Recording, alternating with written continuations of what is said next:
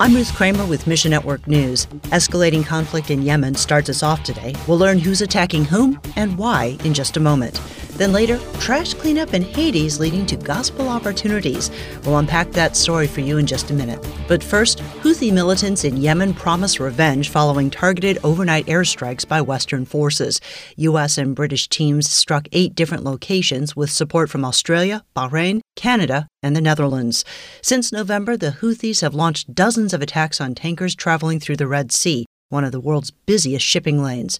Trey Hulsey, a consultant to Middle East Ministries, says the conflict makes life in Yemen increasingly difficult. The people who are really suffering are the regular average people who don't really have other options. Those in power, whether that be the UN recognized government or the Houthis, they're benefiting from what's going on. Corruption is widespread. Whether it's cash or food distribution, relief work, medicine, and all of that has to pass through ports that are controlled by people in power. And so somebody gets something before any of the aid gets to the people on the ground. Yet hope remains in Yemen. 10 or 15 years ago, we had scattered numbers of believers, but now we've got this distinct emergent body that is clearly Yemenis who identify as Christians and practice the sacraments of the Lord's Supper and baptism.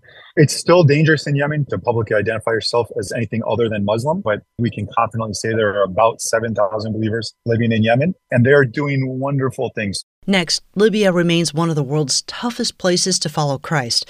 A woman we'll call Marina is a Libyan Christian from a Muslim background. She describes an everyday example of persecution in a recent conversation with the Voice of the Martyrs Canada. When one young lady's dad discovered she was a Christian, he beat his daughter many times and closed and locked the door. He didn't allow her to use the toilet. She was treated like an animal. She was beaten again and again. Another lady's Muslim husband divorced her when he found out she was a Christian. When her son was born, the husband wouldn't allow his son to have his name so the boy won't be able to go to school or have an identity. There are few believers in Libya, and it's extremely difficult for them to practice their faith openly. Christians are beaten, rejected by their Muslim families and friends, and sometimes killed. Omar, another Libyan who left Islam to follow Jesus, says Let me tell you a story about a brother. When he accepted Jesus into his life, he started to share his faith with his family, and they told the radical Muslims about it and they were going to kill him as an infidel under Sharia law. He was put in jail, and the judge said he should be killed. Pray that believers from a Muslim background will stand firm in Libya despite threats of suffering and death. And finally, the month of December brought a lot of rain to Haiti, and with it, a significant amount of flooding in Cap-Haitien. Rosalind DeHart from For Haiti with Love says Whenever there's rain, there's always floods because of all the trash that are in the streets. And when it rains, then they get mudslides from the mountains because they the people cut down the trees to make charcoal. Then you have the problem with the mudslides going through town and then taking all the trash with it and then just leaving it in town. The trash littering the streets is a long-standing issue. In June, more than 37,000 people were affected by flooding and landslides, many losing their homes and belongings.